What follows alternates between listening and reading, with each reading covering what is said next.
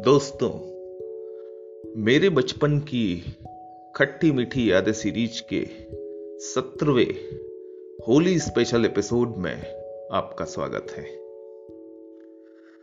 ये उन दिनों की बात है जब मैं सिक्स या शायद सेवंथ क्लास का विद्यार्थी था। उन दिनों हमारा निवास ऐतिहासिक दानौली में था। उन दिनों हम लोग सभी त्योहार बड़ी गर्मजोशी तथा धूमधाम से मनाया करते थे। खासकर होली तथा दिवाली की तैयारी तो कई दिन पहले से चलने लगती थी।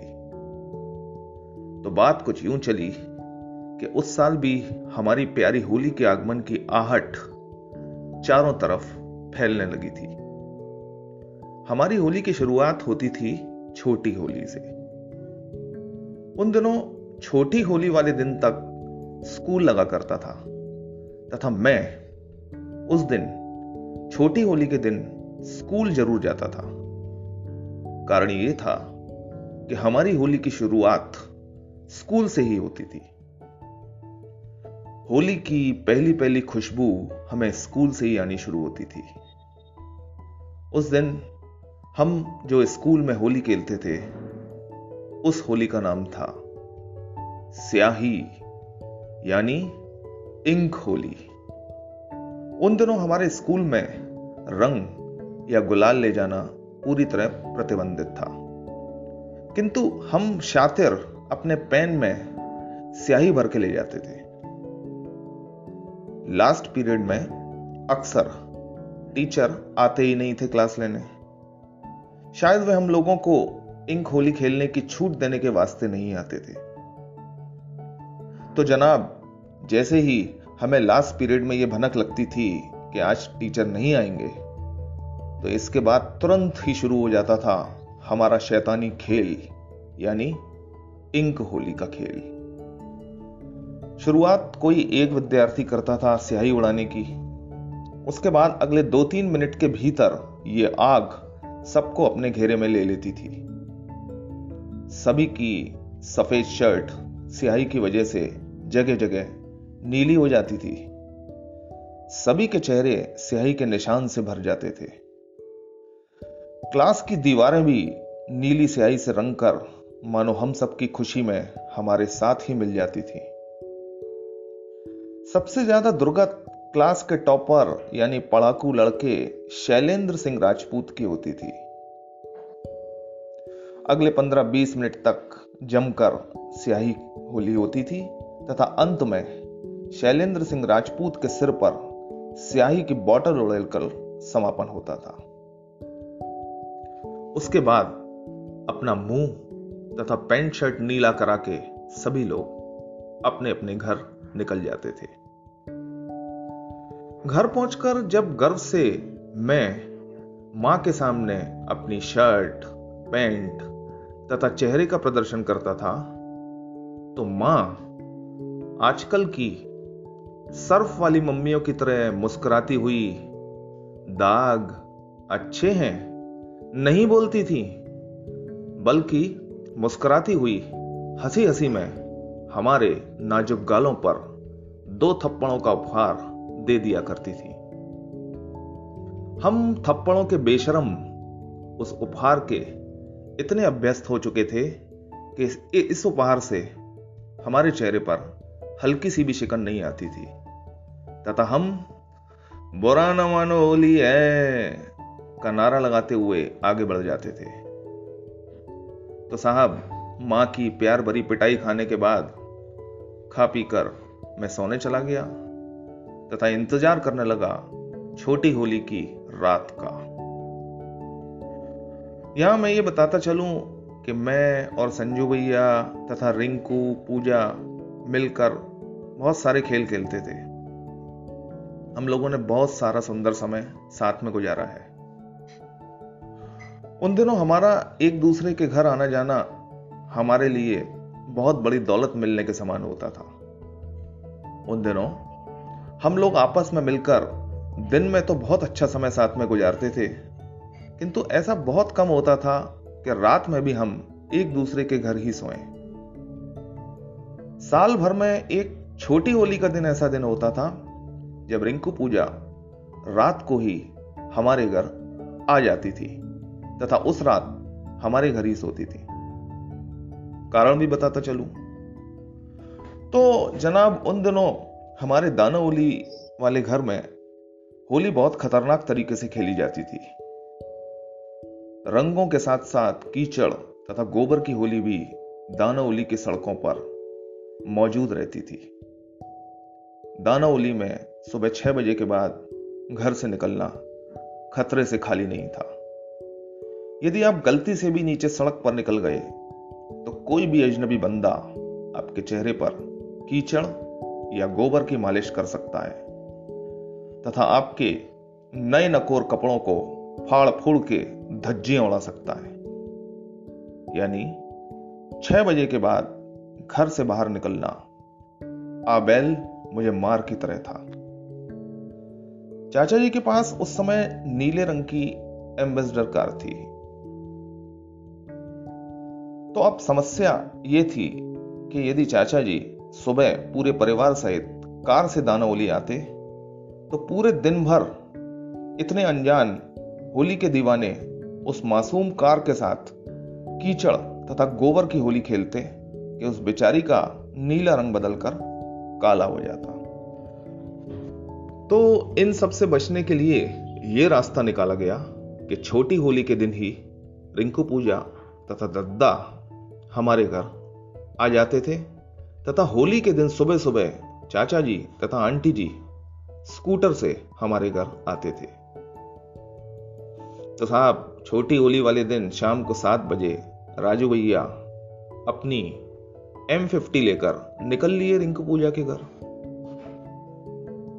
अब अगले दो घंटे चला इंतज़ार का दौर।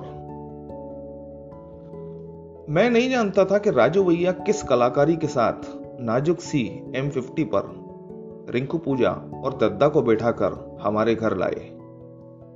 शायद वे खुद एम फिफ्टी के हैंडल पर बैठे होंगे। जब नौ बजे राजू भैया रिंकू पूजा को घर लेकर आए, उसी समय हमारे घर के सामने राजेंद्र दादा के घर के बाहर लकड़ियों तथा कंडों की होली जलाई जा रही थी। हम लोग गौक में खड़े होकर ये नज़ारा देख रहे थे। तभी राजू भैया आ गए। मैं संजू भैया के साथ अंदर पहुँचा रिंकू पूजा के स्वागत में। अब मानो रिंकू पूजा के आने के साथ ही हमारी होली शुरू हो गई थी। दद्दा और माँ की मीटिंग शुरू हो गई थी अगले दिन बनने वाले पकवानों के बारे में।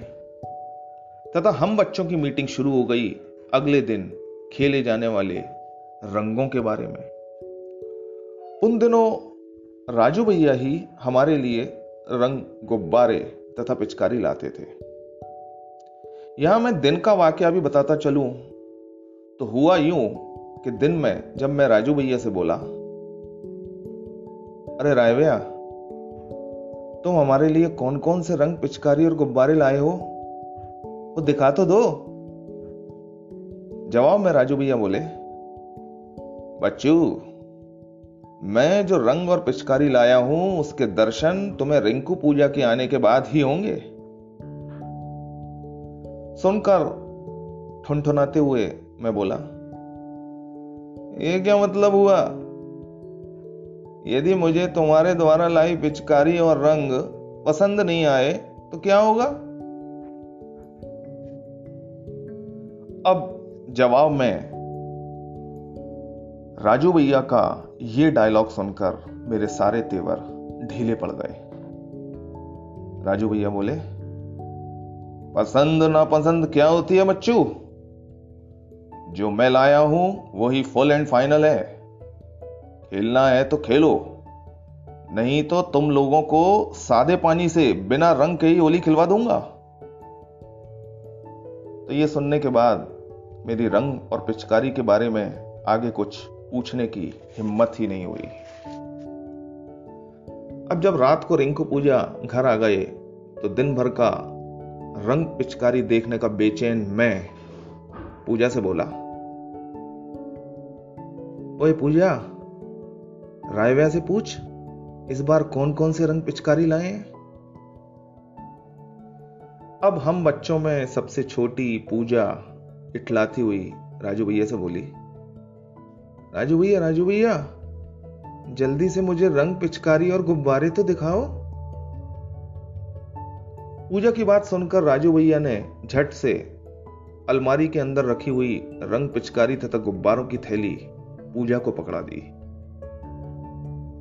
देखकर मेरी आँखें चौड़ी हो गईं, क्योंकि उस समय मेरे लिए इससे ज़्यादा महत्वपूर्ण कुछ भी नहीं था। अब उस थैली में से निकालकर हम लोग रंग पिचकारी तथा गुब्बारे देख देख कर खुश होते रहे, तथा अगले दिन की तैयारी भी करते रहे। राजू भैया हमारे लिए तीन पिस्तौल वाली पिचकारी लाए थे।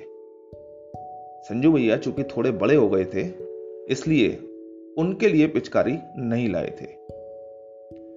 संजू भैया इस वजह से थोड़े से नाराज़ भी हो गए थे। अब हम लोगों ने बाथरूम में जाकर पानी भरकर उस पिस्तौल वाली पिचकारी की टेस्टिंग की। वो पिस्तौल वाली पिचकारी उसी साल मार्केट में नई लॉन्च हुई थी। उसमें से पानी की हल्की सी पतली धार निकल रही थी। उसकी पतली धार देखकर हम समझ ही नहीं पाए कि वो कितनी बेकार पिचकारी है। हम तो उसका रंग रूप देखकर ही मुग्ध हो रहे थे। अब जब हम लोग पिचकारी की टेस्टिंग कर रहे थे तो अचानक दद्दा चौके में से चिल्लाई। दीपू पूजा, क्या रात में ही सारी ओली खेल डालोगे? चुपचाप हाथ मुँह धोकर टेबल पर खाना खाने बैठो। अब यह सुनकर हम लोगों ने तुरंत बाथरूम में ही सारा सामान छोड़ा। तथा हाथ धोकर सीधे टेबल पर कूद पड़े। दद्दा की एक हुंकार से हम लोग चारों खाने चित्त हो गए थे। यहाँ मैं आपको एक और महत्वपूर्ण बात बताता चलूँ। वो ये कि दद्दा और माँ के बीच पकवान बनाने का अमेजिंग कंपटीशन होता था। दोनों खिलाड़ी पकवान बनाने में एक से बढ़कर एक थे। व्यंजनों तथा पकवानों को जिस तरह रच रच कर दोनों बनाते थे, उसका कोई मुकाबला नहीं था। मुझे इस बात का जरा सा भी डाउट नहीं है कि वो दोनों दुनिया की सबसे बेहतरीन कुक थी। मुझे इस बात का गर्व है कि उस दौर में, हमारे घर में दुनिया का सबसे बेहतरीन खाना बनता था। बड़ी होली के मेन कोर्स से पहले दोनों ने अपनी पाक कला का हल्का सा ट्रेलर हम लोगों के सामने रात के खाने में पेश किया था। रात के रूटीन खाने के साथ माँ के हाथ का बना चिवड़ा तथा दद्दा के हाथ की बनी कचौड़ियों का स्वाद हम लोगों ने रस ले लेकर उठाया था। उस समय डाइनिंग टेबल पर हम चारों बच्चे, राजू भैया तथा दद्दा और माँ एक साथ जमे हुए थे। हम लोग अगले दिन की मस्ती तथा धमाल की चर्चा करने में मदहोश थे। तभी सामने विजय स्टेशनरी स्टोर्स ने अपने डेक पर यह बजा दिया। ज़िंदगी, मिलके बिताएँगे हाले दिल गा के सुनाएँगे। हम तो सात रंग है, ये जहाँ रंगी बनाएँगे, ज़िंदगी मिलके बिताएँगे, हाल दिल गा के सुनाएँगे। हम तो सात रंग है, ये जहाँ